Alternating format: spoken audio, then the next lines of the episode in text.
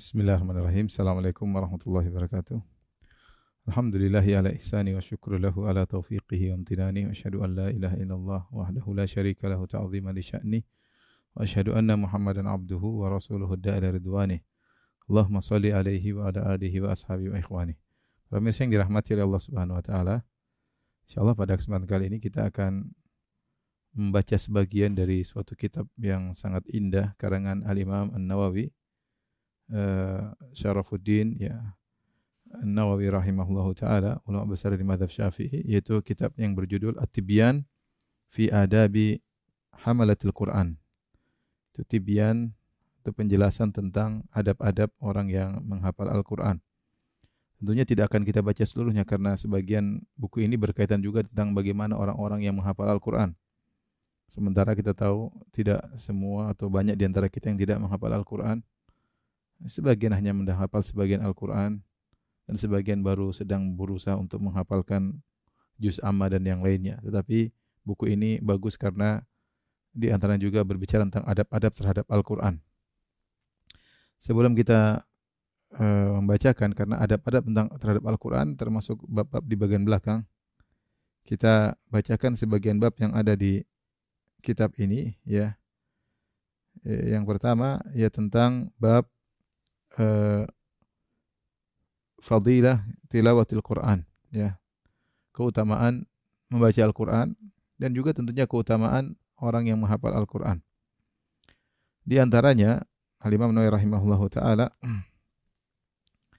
eh, eh, membawakan hadis-hadis yang berkaitan dengan hal ini. Yang pertama dari Utsman bin Affan radhiyallahu taala anhu qala qala Rasulullah sallallahu alaihi wasallam Rasulullah sallallahu bersabda khairukum man ta'allamal Qur'an wa 'allamahu Sebaik-baik kalian adalah yang baca Al-Quran dan mengajarkannya. Ya, ini hadis yang sangat agung yang menjelaskan bahwasanya al khairiyah keterbaikan salah satu caranya adalah dengan belajar Al-Quran dan mengajarkannya. Oleh karenanya Al-Quran ya mendatangkan keterbaikan. Apa saja yang disentuh oleh Al-Quran maka dia meraih keterbaikan. Eh, contoh bulan Ramadhan adalah bulan Al-Quran. Syahrul Ramadan alladhi unzila fihi Al-Quran. Bulan Ramadan adalah bulan yang Allah kiri turunkan padanya Al-Quran. Yaitu Allah memilih bulan ini, bulan spesial, kita katakan bulan suci Ramadan, sebagai bulan Al-Quran. Dan tatkala Al-Quran turun di bulan Ramadan, jadilah bulan tersebut Sayyidus Syuhur, bulan yang termulia.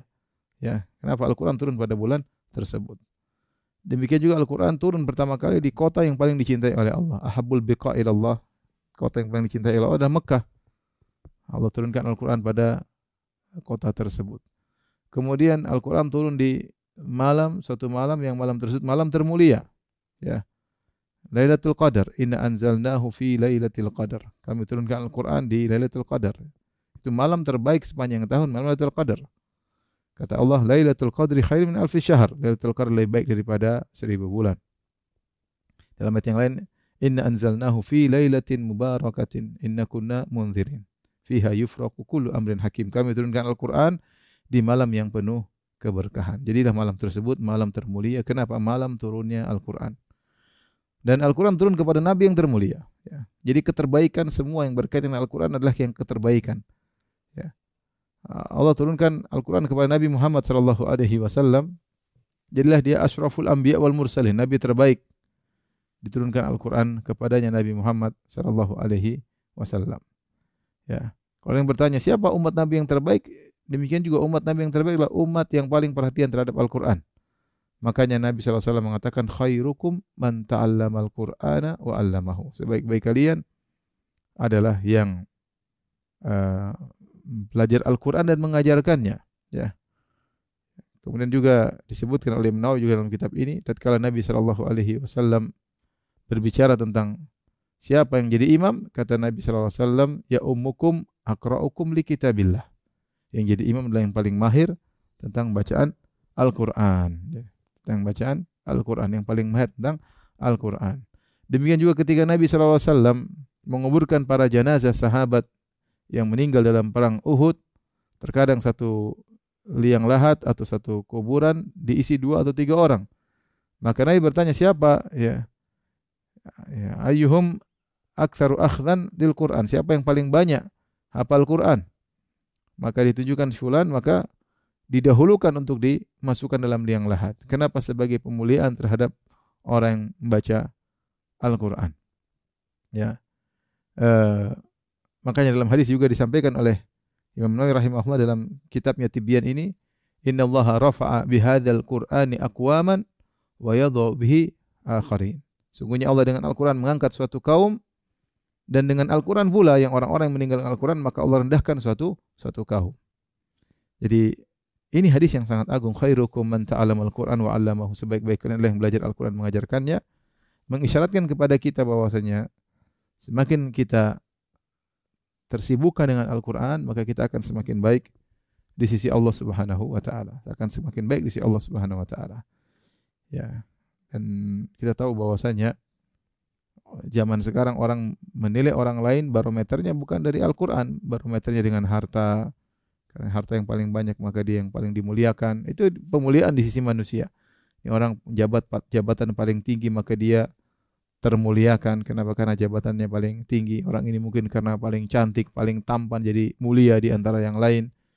Dan, dan demikianlah barometer manusia memandang seorang menjadi mulia atau tidak dari sisi duniawi, entah hartanya, entah jabatannya, entah uh, darah birunya, keturunan ningratnya, entah karena parasnya, ya, hal-hal yang berkaitan dengan keduniaan. Tetapi di sisi Allah Subhanahu wa taala bahwasanya uh, Al-Qur'an menjadi barometer seorang dimuliakan oleh Allah atau tidak. Khairukum man ta'allama al-Qur'ana wa 'allamahu. Sebaik-baik kalian belajar Al-Qur'an mengajarkannya. Hadis berikutnya an Aisyah radhiyallahu taala anha dari Aisyah radhiyallahu anha qalat beliau berkata qala Rasulullah sallallahu alaihi wasallam alaihi wasallam bersabda alladzi yaqra'ul Qur'an wa huwa mahirun bihi ma'as safaratil kiramil bararah. Yang membaca Al-Quran dan dia mahir dalam baca Al-Quran itu, bacanya lancar, tartil, tajwidnya bagus. Apa uh, ganjaran yang dia dapatkan ma'as safaratil kiramil bararah. Dia akan bersama safara. Safara itu para malaikat. Itu para safir yaitu utusan ya, karena para malaikat juga utusan. Ja'ilil malaikati rusulan Allah menjadikan para malaikat sebagai rasul-rasul utusan Allah Subhanahu wa taala. Uh, mereka adalah para utusan Allah sebagaimana Nabi Allah juga memiliki utusan dari kalangan anbiya. Yang para rasul dari kalangan malaikat tersebut al-kiram, mereka malaikat-malaikat yang mulia, al-bararah malaikat-malaikat yang baik. Ini bagi orang yang uh, membaca Al-Qur'an dengan baik. Kemudian kata Nabi sallallahu alaihi wasallam, "Walladzi yaqra'ul Qur'an wa huwa yatata'ta'u." yatata'ta'u bifihi wa huwa syakun alaihi lahu ajran. Dan barang siapa yang baca Al-Qur'an sementara dia dalam kondisi uh, yatata'ta sulit baginya untuk baca Al-Qur'an wa huwa syakun berat baginya, maka dia mendapatkan dua pahala. Dia mendapatkan dua pahala. Pahala apa? Pahala pertama pahala baca Al-Qur'an ya karena setiap huruf dibaca dapat pahala. Yang kedua, pahala dia berusaha belajar Al-Quran dengan berat. Dan ini hadis, hadis yang agung ini, hadis riwayat Al-Bukhari, ya, dan juga Imam Muslim, hadis muttafaqun alaih, menjelaskan keutamaan orang belajar Al-Quran meskipun dia berat. Terutama kita orang-orang ajam, non-Arab, tidak mudah bagi kita untuk belajar Al-Quran, ya. Dan kita tidak bisa baca dengan lancar secara cepat, ya. Bahkan orang sudah bertahun-tahun baca Quran terkadang dia belum bisa lancar, butuh perjuangan. Selama dia berjuang tersebut, maka dia dapat pahala selain pahala baca dapat pahala bacaan ayat Al-Qur'an dapat juga pahala dari perjuangan dia untuk bisa melancarkan lisannya. Nah, apakah orang yang kedua lebih baik daripada yang pertama? Nabi yang mengatakan yang pertama al-mahir bil Quran ma'as safaratil kiramil bararah. Orang yang mahir baca Al-Qur'an maka bersama para malaikat-malaikat yang mulia dan baik. Yang kedua dapat dua pahala. Para ulama mengatakan tidak. Yang tentu yang pertama pahalanya lebih besar. Ya, yang kedua dia dapat pahala dari sisi dia berusaha dan juga dapat pahala bacaan. Yang pertama dia sudah pernah melewati masa ini. Ya, kemudian dia melatih dirinya sampai akhirnya dia mahir baca Al-Qur'an, maka dia bersama malaikat-malaikat yang yang mulia. Maka ini isyarat bagi kita yang mungkin masih sulit baca Al-Qur'an, jangan putus asa. Terus belajar. Terus belajar pelan-pelan, belajar tajwid ya. Daripada kita menghabiskan waktu kita yang tidak bermanfaat, kita panggil guru ngaji atau kita datang ke guru ngaji belajar tajwid. Karena kalau kita mahir baca Al-Quran, kita lebih semangat untuk baca Al-Quran. Karena Al-Quran dibaca dengan mengalir dari lisan kita. Bagi orang yang masih ya tak tak terbata-bata tetap harus berjuang karena dia mendapatkan pahala double. Hadis berikutnya an Abi Musa Al-Asy'ari dari sahabat Abu Musa Al-Asy'ari radhiyallahu anhu qala qala Rasulullah sallallahu alaihi wasallam Rasulullah SAW bersabda Mathalul mu'min alladhi yaqra'ul Qur'an Mathalul utrujjah seorang mukmin perumpamaan seorang mukmin yang baca Al-Qur'an seperti al-utrujrah. Al-utrujjah ini sebuah se, se, buah mirip dengan buah jeruk ya, kemudian dia bagus warnanya kuning ya atau kecoklat-coklatan, kemudian uh, lembut juga, kemudian baunya harum. Kemudian rasanya enak. Kata Nabi SAW, rihuha tayyibun. Ya, baunya harum wa ta'muha tayyibun dan rasanya juga enak. Ini perumpamaan seorang mukmin baca Al-Qur'an. Sebenarnya mengatakan seorang mukmin dari baca tatkala dia baca Al-Qur'an disamakan dengan buah utrujah dari sisi dilihat enak, dipegang juga halus, dicium juga harum, dirasakan manis. Hendaknya seorang mukmin ini isyarat bahwasanya orang yang baca Al-Qur'an Al-Qur'an tersebut Al-Qur'an tersebut harus berdampak dalam kesehariannya, dalam kesehariannya sehingga dia enak dipandang, kemudian manis dirasakan, lembut dipegang dan warnanya menarik. Inilah orang yang baca Al-Qur'an dari seorang yang mukmin. Maka uh, seperti buah yang wangi harumnya dan enak rasanya. Yang kedua, wa mathalul mu'min alladzi la yaqra'ul Qur'an mathalut tamrah la rihalaha wa ta'muha hulun. Perumpamaan seorang mukmin yang tidak baca Al-Qur'an. Dan ada orang seperti, seperti ini, tidak baca Al-Qur'an. Dia orang beriman, sholat, sholat, baca Quran jarang-jarang. Tapi dia beriman, dia sholat lima waktu, berbakti sama orang tua. Tapi semangat dia baca Al-Quran kurang. Ya, tapi dia beriman kepada Allah. Apa perumpamaannya? Masalut tamrah seperti korma. Lari halaha. Korma itu kalau kita cium nggak ada aromanya. Wa ta'mu. Tetapi rasanya enak, rasanya manis. Ya, rasanya manis. Kemudian kata Nabi sallallahu alaihi wasallam, "Matsalul munafiq alladhi yaqra'ul Qur'an matsalu ar-raihanati rihuha thayyibun wa ta'muha murrun." Adapun perumpamaan seorang munafik yang baca Al-Qur'an, dalil bosnya ada munafik baca Quran. Ada munafik baca Al-Qur'an, artinya munafik tapi dia baca Al-Qur'an. Maka perumpamannya seperti raihana. Namanya dia terlihat indah. Wanginya aromanya wangi. Raihana, raihana itu adalah segala tumbuhan yang aromanya wangi. Raihana. Tetapi kalau dirasakan mur, rasakan pahit. Ada munafik, kelihatannya indah, ngomongnya enak, baca Al-Qur'annya fasih, tapi dalam hatinya munafik benci dengan uh, syariat Islam misalnya. Ya, kalau ngomong Arab oke, okay, baca Quran oke, okay, tapi hatinya munafik. Ya, indah uh, penampilannya, wangi aromanya, tapi isinya pahit. Wa mathil munafik alladzi la yaqra'ul Qur'an dan perempuan seorang munafik yang tidak baca Al-Qur'an Kama salil handhalah laisa laha rihun wa ta'muha murrun. Maka dia seperti handhalah, buah handhalah. Buah handhalah itu suatu macam buah yang uh, tidak ada baunya, aromanya tidak ada dan rasanya juga pahit. Yaitu luar dalamnya enggak enak. Luar dalamnya enggak enak. Ini perumpamaan yang diberikan oleh Nabi sallallahu alaihi wasallam seorang berusaha untuk menjadi seperti utrujah. Ya, luar dalam bagus, terlihat indah, dipegang lembut, ya, wangi aromanya, kemudian oh, rasanya pun manis. Ya.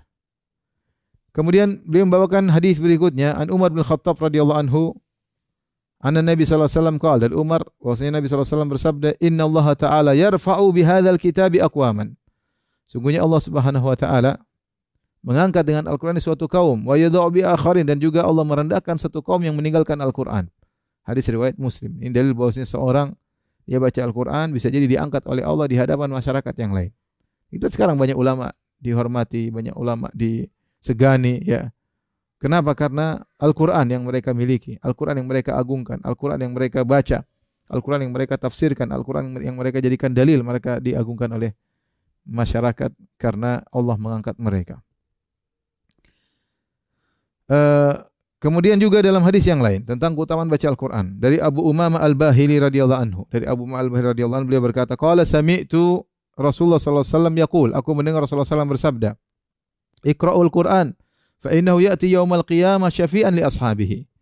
Bacalah Al-Qur'an, sungguhnya Al-Qur'an akan datang pada hari kiamat kala memberi syafaat bagi pembacanya. Bagi ashabi itu para pembaca Al-Qur'an.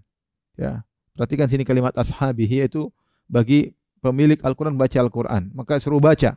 Tidak harus hafal, tidak harus hafal. Tapi baca Al-Quran dengan tadabbur, tidak harus hafal lebih bagus, tapi tidak harus hafal. Di sini kata Nabi, Iqra'ul Quran, baca Al-Quran. Fa innahu ya'ti qiyamah syafi'an li ashabi karena Al-Qur'an menjadi pemberi syafaat bagi pembacanya. Hadis riwayat Muslim.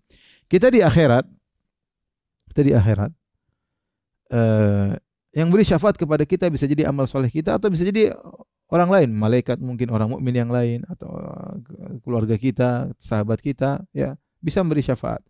Tetapi kalau orang lain memberi syafaat, maka harus memenuhi persyaratan, ya. Wala yashfa'una liman irtada. Mereka tidak bisa kasih syafaat kecuali yang memberi yang diridhai oleh Allah Subhanahu wa taala.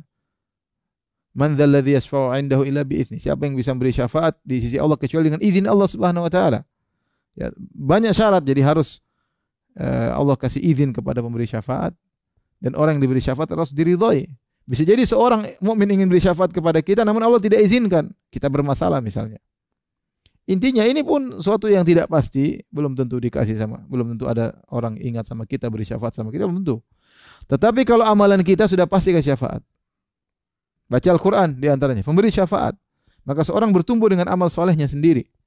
Masalah nanti orang mukmin lain membantu dia di hari kiamat kalau memberi syafaat dan yang lain itu anugerah dari Allah Subhanahu wa taala sebagai bentuk pemulihan kepada dia dan kepada pemberi syafaat tersebut. Tapi yang paling penting adalah amal dia lakukan sehingga dia memberi memenuhi persyaratan untuk diberi syafaat.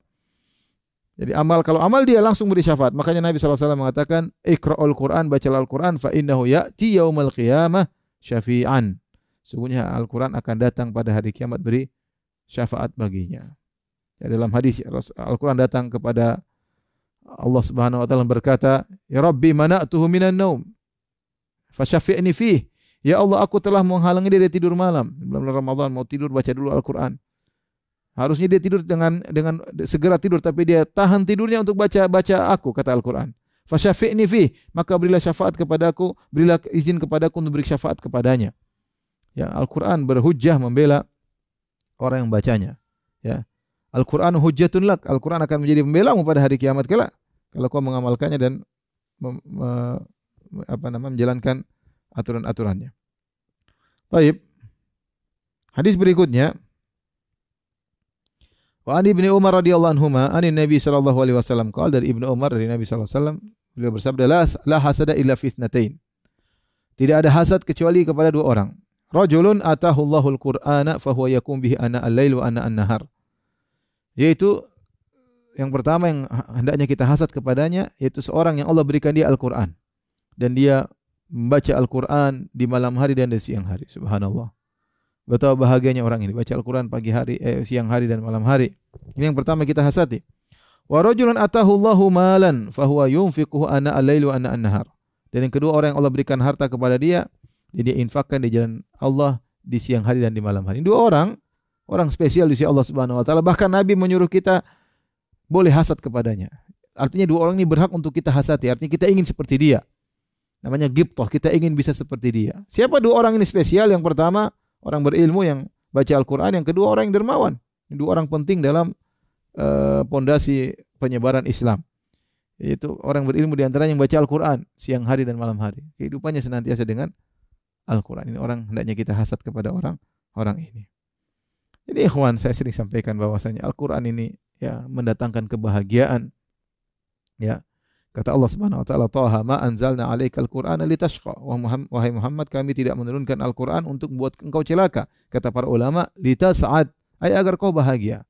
Ya, orang baca sering baca Al-Qur'an dia akan bahagia. Ya, sering akan baca Al-Qur'an apalagi dengan tadabbur maka dia akan bahagia. Benar kelezatan banyak kita dapatkan, kelezatan dengan dengan lisan kita kita makan merasa lezat, kita lezat mendengar sesuatu, kita lezat dengan melihat sesuatu. Tetapi kebahagiaan sesuatu yang berbeda. Kelezatan tidak mesti kebahagiaan. Betapa banyak orang merasakan kelezatan, hatinya kosong dari kebahagiaan. Kebahagiaan yang yang punya hanyalah Allah Subhanahu Allah berikan kepada hamba yang dia sukai. Ya, kelezatan semua orang bisa merasakan, orang mukmin, orang kafir merasakan kelezatan. Tapi kebahagiaan hati, ya, Allah berikan kepada orang-orang yang yang beriman. Maka di antara cara agar kita mudah berbahagia baca Al-Qur'an. Baca Al-Qur'an pagi kita baca siang malam. Ada waktu kita baca Al-Qur'an. Ini mendatangkan kebahagiaan, mendatangkan kebahagiaan. Bagaimana seorang ingin bahagia sementara hari-hari dia lewati dia tidak baca Al-Qur'an? Ya. di hari-hari seperti ini bulan Ramadan, kemudian lockdown, tidak juga sempat baca Al-Qur'an, kemudian baca kapan lagi baca Al-Qur'an? Ya. Oleh karenanya seorang berkesempatan berusaha untuk banyak baca Al-Quran sebisa mungkin. Ya, sebisa mungkin karena itulah sumber kebahagiaan. Kata Allah Subhanahu wa taala, "Wa nunazzilu minal Qur'ani ma huwa shifa wa mu'minin." Kami turunkan Al-Qur'an yang merupakan obat dan rahmat bagi kaum mukmin. Dalam ayat yang lain kata Allah Subhanahu wa taala, "Wa shifa'u lima fis sudur." Al-Qur'an adalah do, adalah obat bagi penyakit yang ada di hati, ya. Karena yang menyebabkan kita tidak bahagia adalah penyakit hati, hasad, dengki, suudzon. Ini semua dengan Al-Qur'an bisa bisa terobati. Taib. Kemudian hadis berikutnya an Abdullah bin Mas'ud radhiyallahu anhu tentang keutamaan baca Al-Qur'an. Rasulullah SAW bersabda, "Man qara'a harfan min kitabillah falahu bihi hasanatun." Barang siapa membaca satu ayat, satu huruf dalam Al-Qur'an, maka dia mendapatkan satu kebaikan. Wal hasanatu bi asyri amsalihah dan kebaikan dilipat gandakan menjadi 10 kali lipat. Jadi kalau orang baca satu huruf dapat 10 pahala. La aqulu alif lam mim harfun. Aku tidak berkata alif lam mim harfun. Walakin alifun harfun wa lamun harfun wa mimun harfun.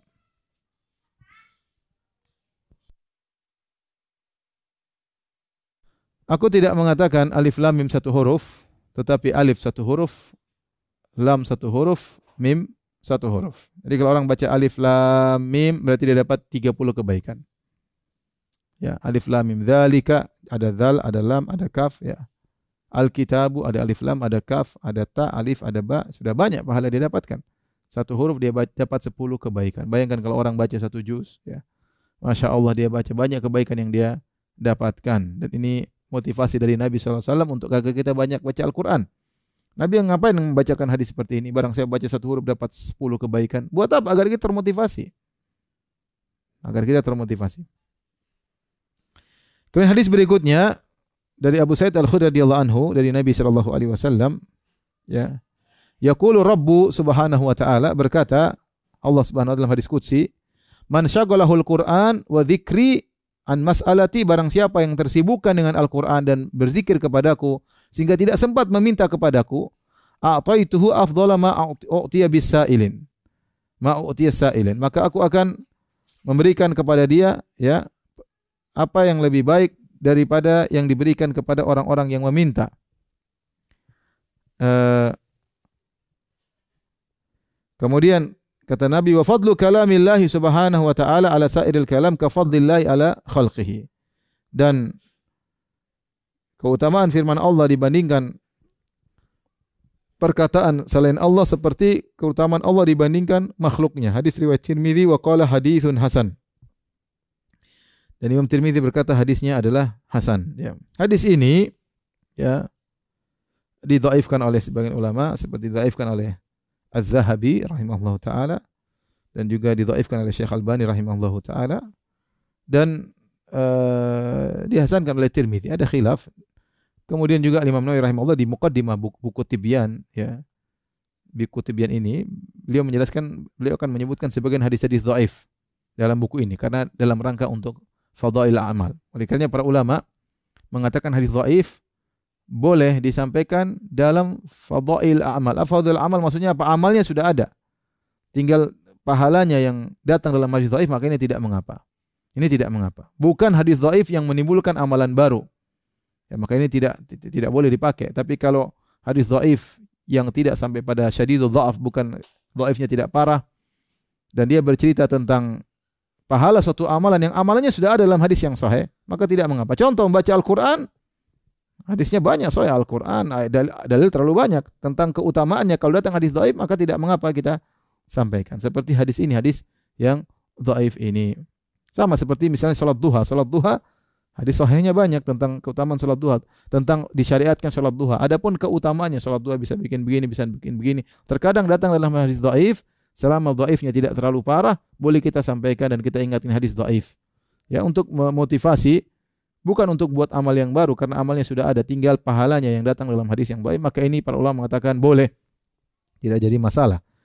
Hadis ini menjelaskan Allah mengatakan barang siapa yang disibukkan dengan Al-Qur'an dan sibuk mengingatku sehingga dia lupa untuk berdoa kepada Allah karena sibuk baca Quran baca Quran ya Kata Allah, Allah akan berikan dia lebih baik daripada yang di, yang diberikan. Dia akan diberikan yang terbaik dari yang yang diminta oleh orang-orang peminta.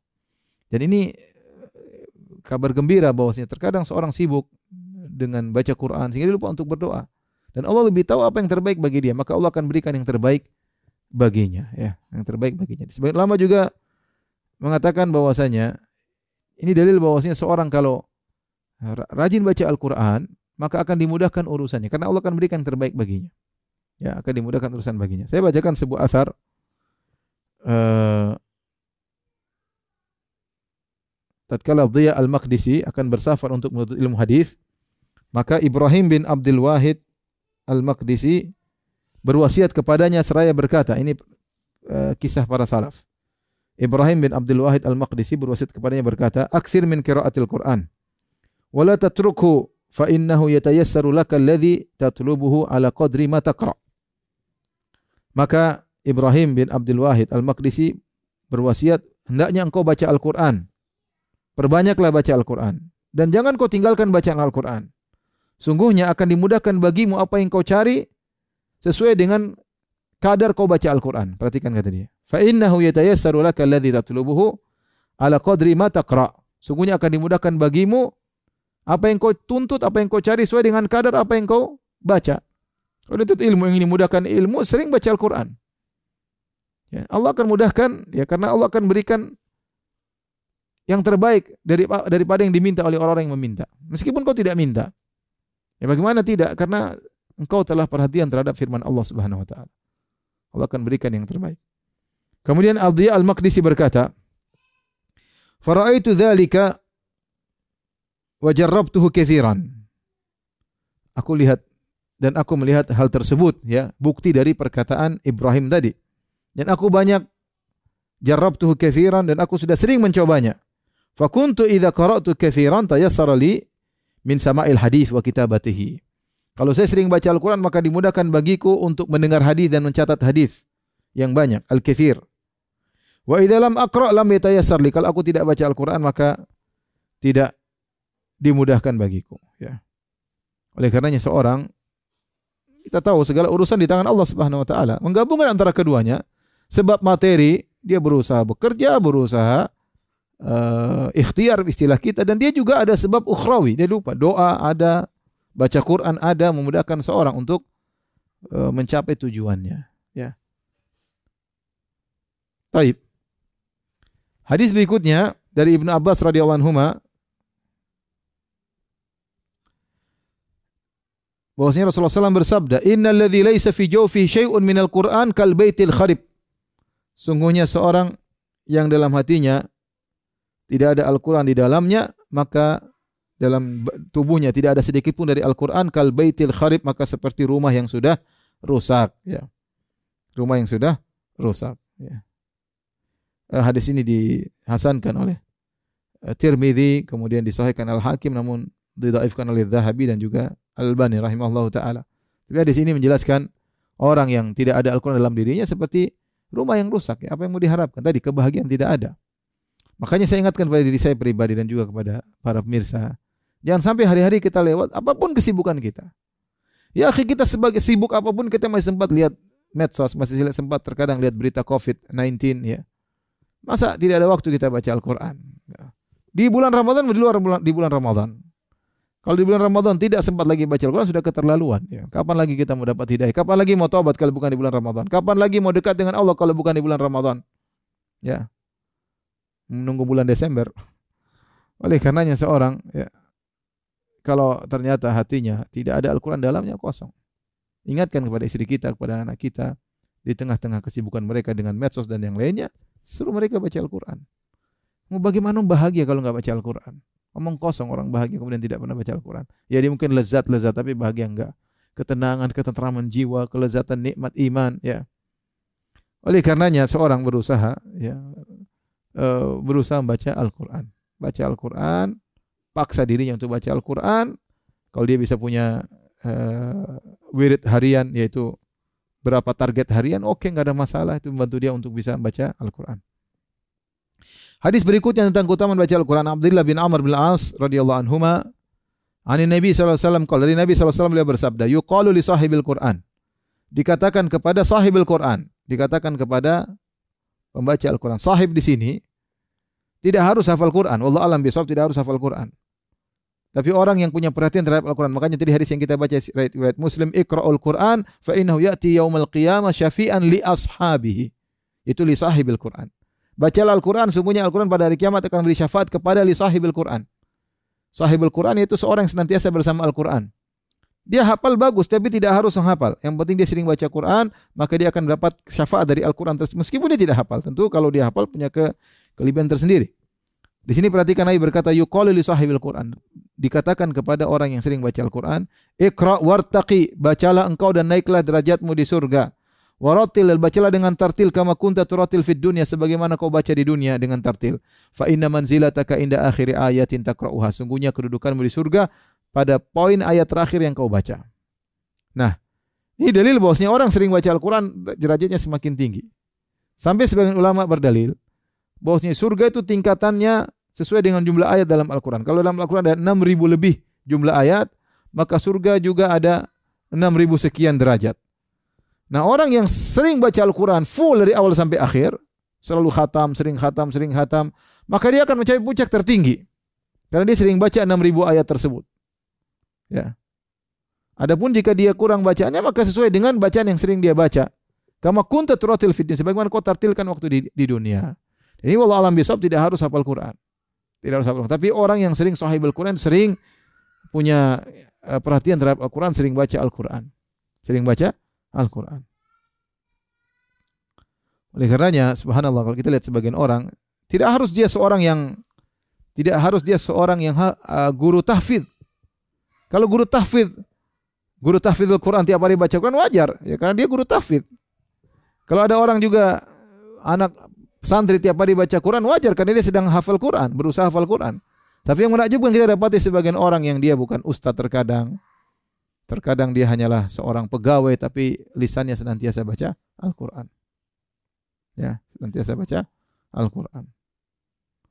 Oleh karenanya saya kadang kagum lihat orang sering baca Al-Quran. Ya, kita orang Indonesia memang ya jarang yang hafal Quran. Kemudian karena kondisi kita tidak tahu bahasa Arab, agak sulit menghafal Quran. Tapi kalau kita lihat di misalnya saya di Arab Saudi, banyak orang-orang pegawai-pegawai biasa polisi, masya Allah baca Quran ini. Karena mereka memang sejak kecil sudah biasa hafal Quran. Kondisi kita tidak sama seperti mereka. Tapi bukan berarti kita putus asa. Tidak. Kita berusaha, meskipun umur sudah sekian, tetap kita berusaha untuk baca Al-Quran. Saya sering sampaikan, bayangkan orang kalau punya hafalan Quran satu juz akan merubah kehidupannya. Apalagi dua juz, apalagi tiga juz. Ya. Kenapa kalau dia punya hafalan satu juz dia akan semangat sholat. Dia punya hafalan dua juz dia akan semangat sholat. Kalau dia memang benar-benar menghafalnya karena Allah. Karena dia akan sholat malam, dia ganti-ganti suratnya. Masya Allah, rakaat pertama surat ini, rakaat kedua surat ini. Dia menikmati hal tersebut.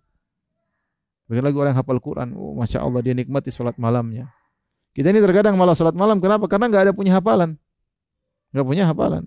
Tentu boleh kita sholat sambil baca HP atau baca, tapi beda dengan orang yang sholat dengan hafalannya. Kelezatan benar-benar dia rasakan. Ya, ada seorang berkata kepada orang syekh, ada seorang syekh kasih dia motivasi untuk untuk sholat uh, untuk hafal Quran, ya akhirnya dia bisa menghafal empat juz. Maka setelah itu dia menyampaikan kepada sang syekh bahwasanya dia sangat merasakan perubahan dalam kehidupannya setelah dia memiliki hafalan sekitar empat juz tersebut. Kenapa? Karena ya dia pergi ke sana, ada naik mobil ke sana sambil baca Quran, pulang dari sini ke sana baca Quran, dia berjalan kaki menuju masjid dia baca Al-Qur'an. Sehingga tidak terasa tiap hari dia baca ayat yang sangat yang sangat banyak, ya. Oleh karenanya, ya seorang kalau ingin derajatnya dinaikkan di surga, maka hendaknya dia sering baca Al-Qur'an. Taib.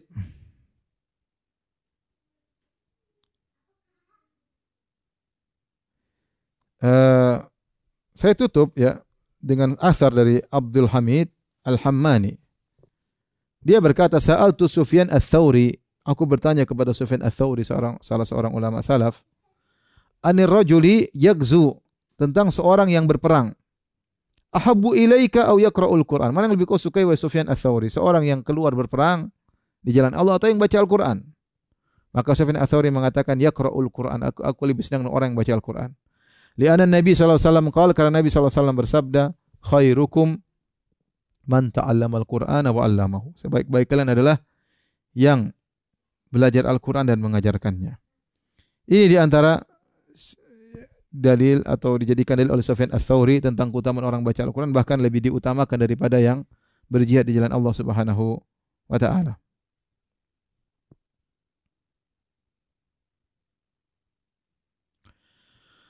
Uh, kemudian saya bacakan lagi ya. Uh, perkataan Imam Nawawi rahimahullah taala yang penting juga ya.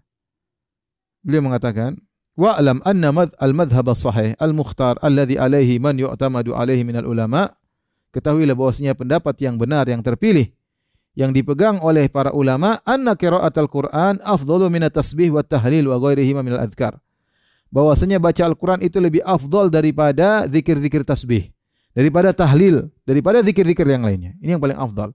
Kita tahu zikir yang, yang sering kita baca subhanallah walhamdulillah wala ilaha illallah akbar. Wala haula wala quwata illa billah. Ini sering kita baca. Tapi Al-Qur'an lebih afdal. Al-Qur'an lebih afdal daripada zikir-zikir ini. Kenapa? Karena ini adalah firman Allah, kalamullah. Ya, ini adalah kalamullah. Lebih afdal daripada tasbih daripada takbir. Ini secara umum. Namun terkadang ada zikir-zikir khusus kita diperintahkan oleh Nabi untuk perbanyak. Misalnya tatkala kita habis salat kita baca subhanallah, alham, alhamdulillah, Allahu akbar. Nah, ini dalam kondisi seperti ini tentu lebih afdal daripada baca Al-Qur'an. Jangan kita habis assalamualaikum warahmatullahi wabarakatuh langsung baca Al-Qur'an tidak. Tapi kita katakan secara umum kalau kita membandingkan zikir dengan Al-Quran dengan zikir-zikir yang lain, maka zikir yang Al-Quran lebih afdal. Kecuali pada waktu-waktu khusus yang Nabi menyuruh kita untuk berzikir dengan zikir-zikir khusus. Ya. Ini memotivasi kita agar kita uh, semangat membaca Al-Quran ya Alhamdulillah sekarang diberi kemudahan kita punya HP kita bisa baca Al-Quran sambil nunggu sesuatu sambil di bandara di atas pesawat kita bisa baca Al-Quran nunggu ngantri sesuatu kita bisa baca Al-Quran nunggu dipanggil dokter kita bisa baca Al-Quran ya. Kita hidupkan baca Al-Quran ya, kita hidupkan baca Al-Quran. Biar orang lihat biar orang bisa niru kita ya. Tidak usah malu-malu ya Ya, sekarang kondisi pandemi mungkin berbeda, tapi kalau dalam kondisi normal hendaknya kita tidak usah ragu-ragu untuk baca Al-Quran. Apa pun kata orang biarin, mau dibilang sok alim, mau dibilang sok suci, mau dibilang sok biarin saja. Ya. Yang membuat kita bahagia nanti di dunia akhirat adalah bacaan kita ini. Ya. Ucapan-ucapan mereka tidak usah diperdulikan. Ya.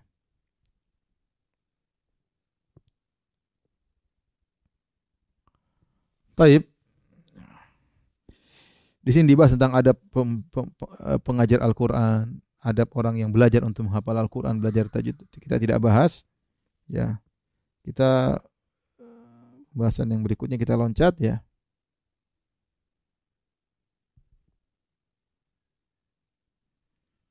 Uh, saya ingin menyampaikan tentang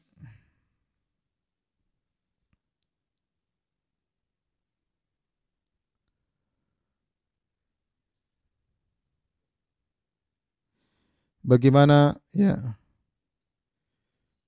eh, adab terhadap Al-Quran.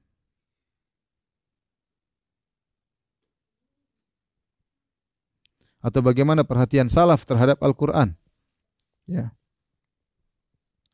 Saya bacakan perkataan Imam Nawawi rahimahullah taala.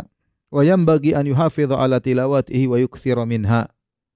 Hendaknya seorang berusaha untuk menjaga bacaannya dan berbanyak bacaannya. Kana fi, kana salafu radhiyallahu anhum lahum adatun mukhtalifatun fi qadri ma yakhtimuna fihi. Sungguhnya para salaf dahulu mereka memiliki kebiasaan-kebiasaan yang berbeda-beda dalam menghatamkan Al-Qur'an. Berapa banyak, berapa lama itu mereka khatam Quran berapa waktu sekali. Farawa Ibnu Abi Duat eh, eh, Farawa Ibnu Abi Dawud ba'dhi salaf Ibnu Abi Dawud meriwayatkan Sijistani dari sebagian salaf annahum kanu yakhtimuna fi kulli syahrain khatmatan wahidah. Sebagian salaf mereka menghatam Quran setiap dua bulan sekali. Wa an ba'dihim fi kulli syahrin khatmah dan sebagian salaf mereka menghatamkan Quran sebulan sekali. Wa an ba'dihim fi kulli ashri layalin khatmah. Sebagian mereka setiap sepuluh malam, sepuluh hari mereka khatam Al-Quran. Wa an ba'dihim fi kulli thamani layalin. Sebagian mereka dalam 8 hari mereka khatam Quran. Ya kalau 10 hari berarti uh, setiap hari 3 juz ya. 10 hari 30 juz ya. Ada yang 8 hari. Wa anil aktsarin fi kulli sab' layalin.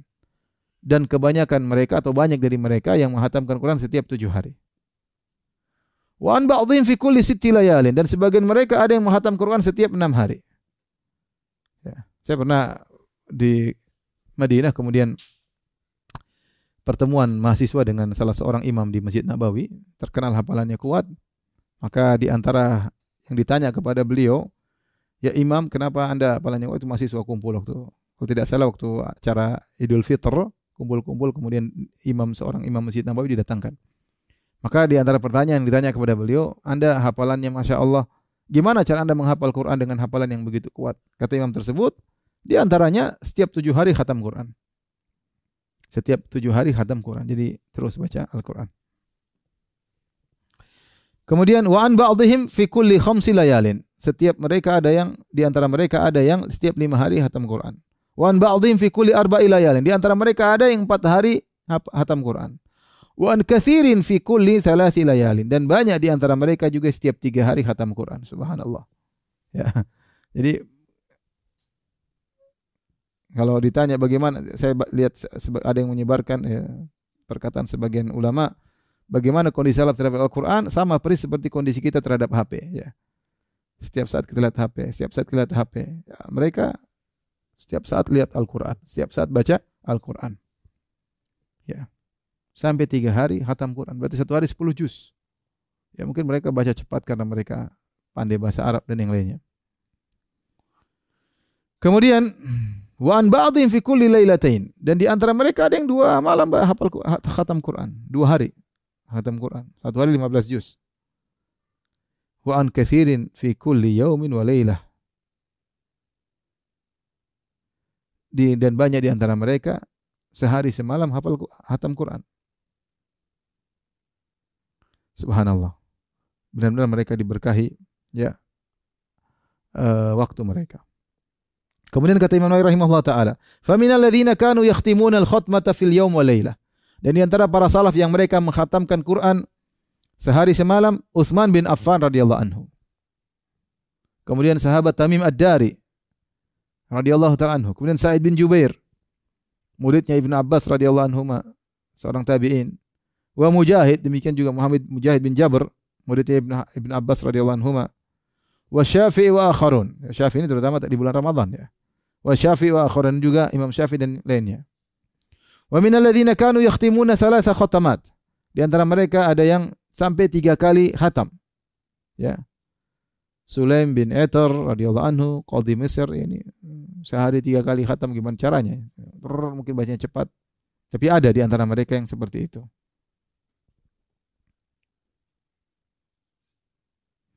Kemudian Imam Nawawi berkata, "Wa ammal ladzina khatamul Qur'ana fi rak'atin" Adapun orang-orang yang menghatamkan Quran dalam satu rakaat, yaitu bersolat satu rakaat 30 juz.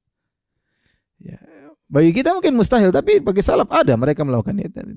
Pernah mereka lakukan demikian. Artinya bukan setiap sholat, tapi pernah mereka lakukan hal tersebut sekali berdiri satu rakaat khatam Quran. Di antaranya Utsman bin Affan. Di antaranya Utsman bin Affan radhiyallahu anhu. Di antaranya Tamim Ad-Dari. Di antaranya Said bin Jubair. Satu kali rakaat satu khatam Quran. Dan setahu saya juga Abu Hanifah rahimahullahu taala juga diriwayatkan beliau khatam Quran satu rakaat. Subhanallah. Mereka menggabungkan antara takwa dengan ilmu.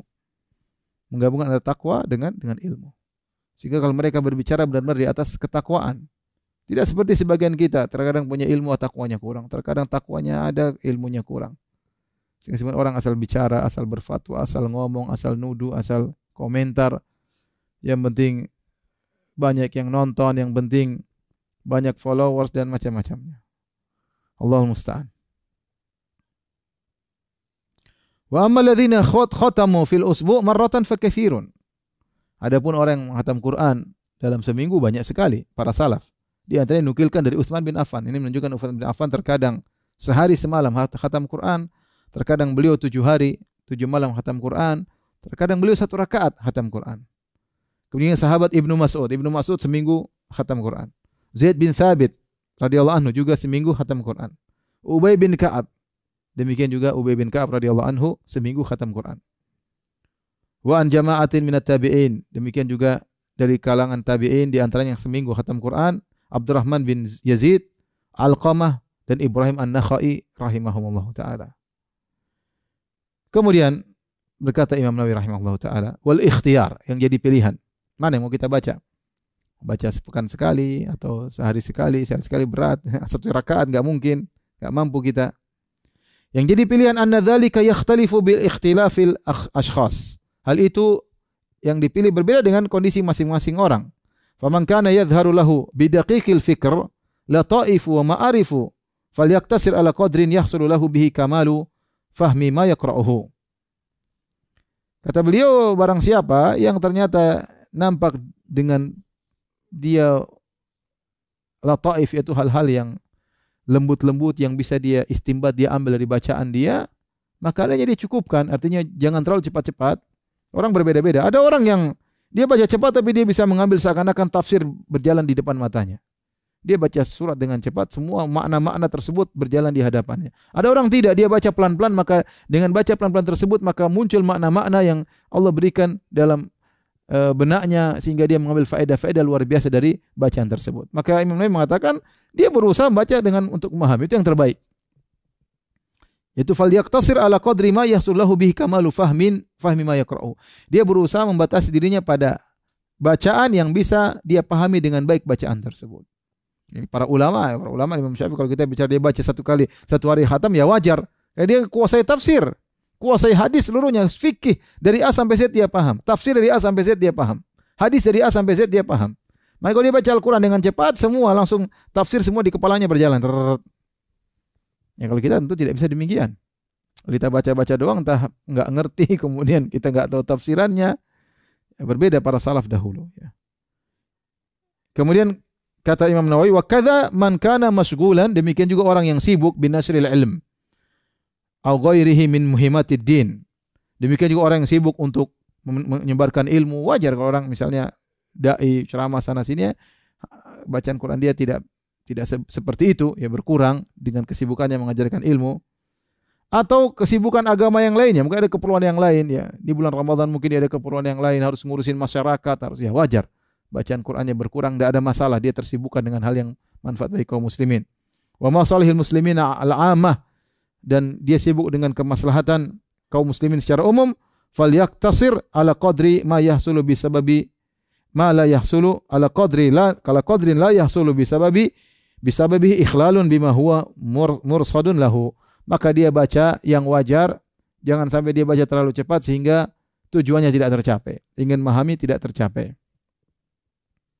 Wa illam yakun min haula'il madhkurin falyastakthir ma amkanahu min ghairi khurujin ila haddil malal wal hadramah.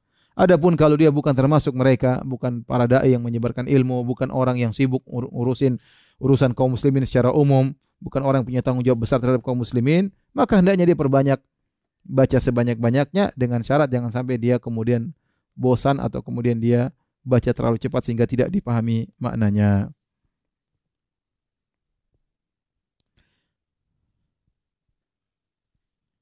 Sebagaimana saya nukilkan perkataan Ibnu Qayyim rahimahullah taala beliau berkata bahwasanya qiraatu ayatin bitafahumin wa ta'aqulin khairun min khutmah bila tadabburin wa ta'aqul atau kama qala beliau berkata seorang baca satu ayat dengan tadabbur dengan menghayati dengan ta'akul berusaha untuk memahaminya mengambil memahami tafsirannya lebih lebih baik daripada orang khatam Quran tapi tidak dipahami maknanya. Karena tujuan utama baca Al-Quran adalah Al-fala yatadabbarun al-Qur'an. Apakah mereka tidak mentadabburi makna isi Al-Qur'an?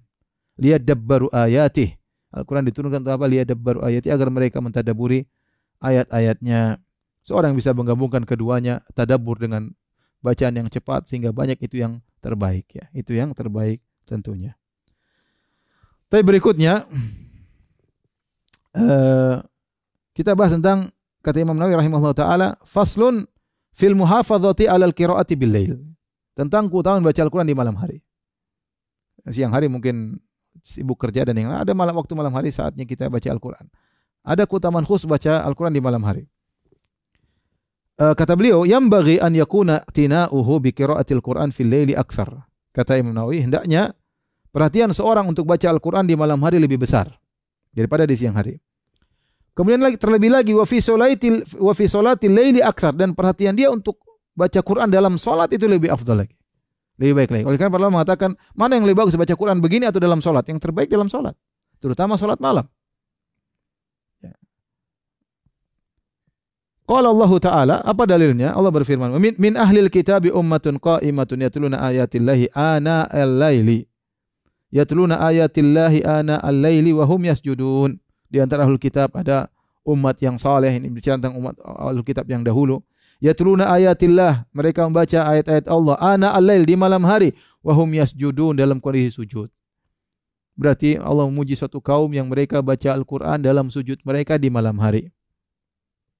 Ya. Kemudian juga dalam Sahihain Rasulullah SAW pernah berkata, "Ni'mar rajulu Abdullah lau kana yusalli minal lail." Sebaik-baik lelaki adalah si fulan, itu Abdullah. Seandainya dia salat malam, seandainya dia salat malam. Demikian dalam hadis yang lain Nabi SAW berkata, Ya Abdullah la takun mithla fulanin kana yakumul lail thumma tarakahu. Wahai Abdullah, jangan kau seperti si fulan. Ya, dia dahulu salat malam, kemudian dia tidak salat malam lagi.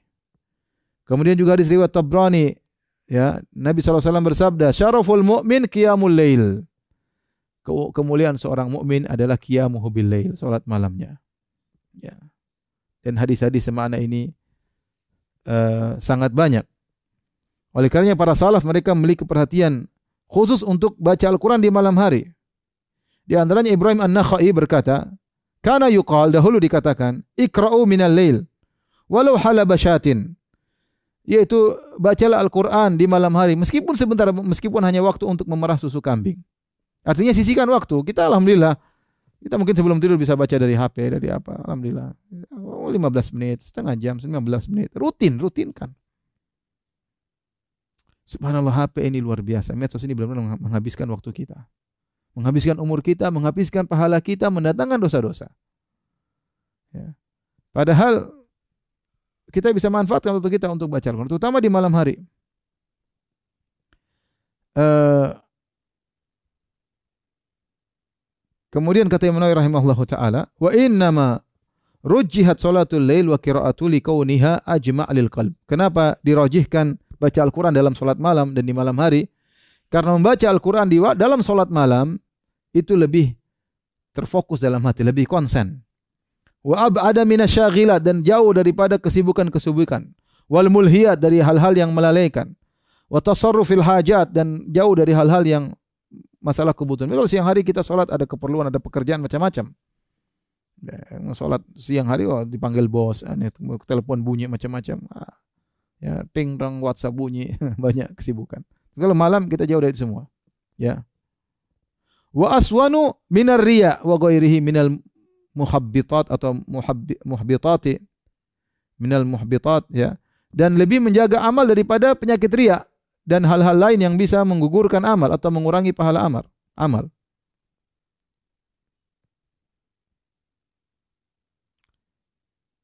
Wa ma jaa syar'u bihi min ijadil khairat fil lail. Demikian juga syariat menjelaskan tentang banyak kebaikan terjadi di malam hari.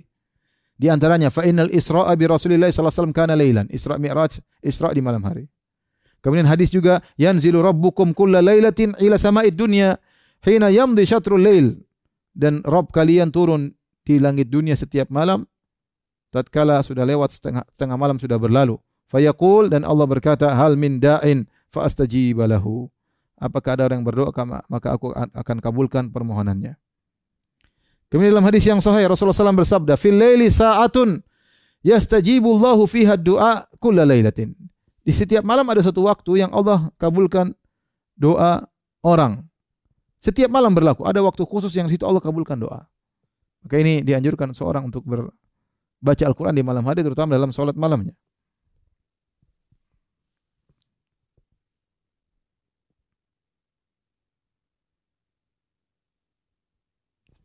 Taib. Uh,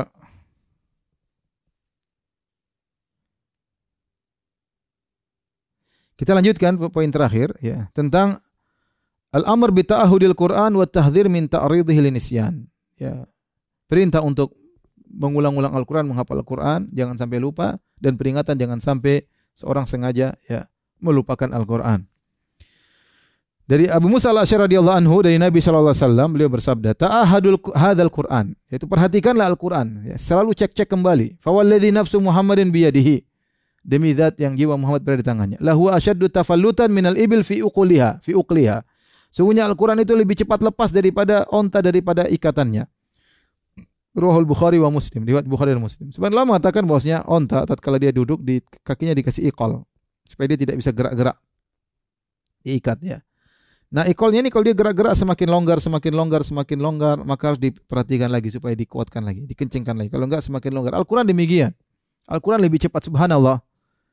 Al-Quran memang mudah untuk dihafal, tapi mudah juga untuk lepas.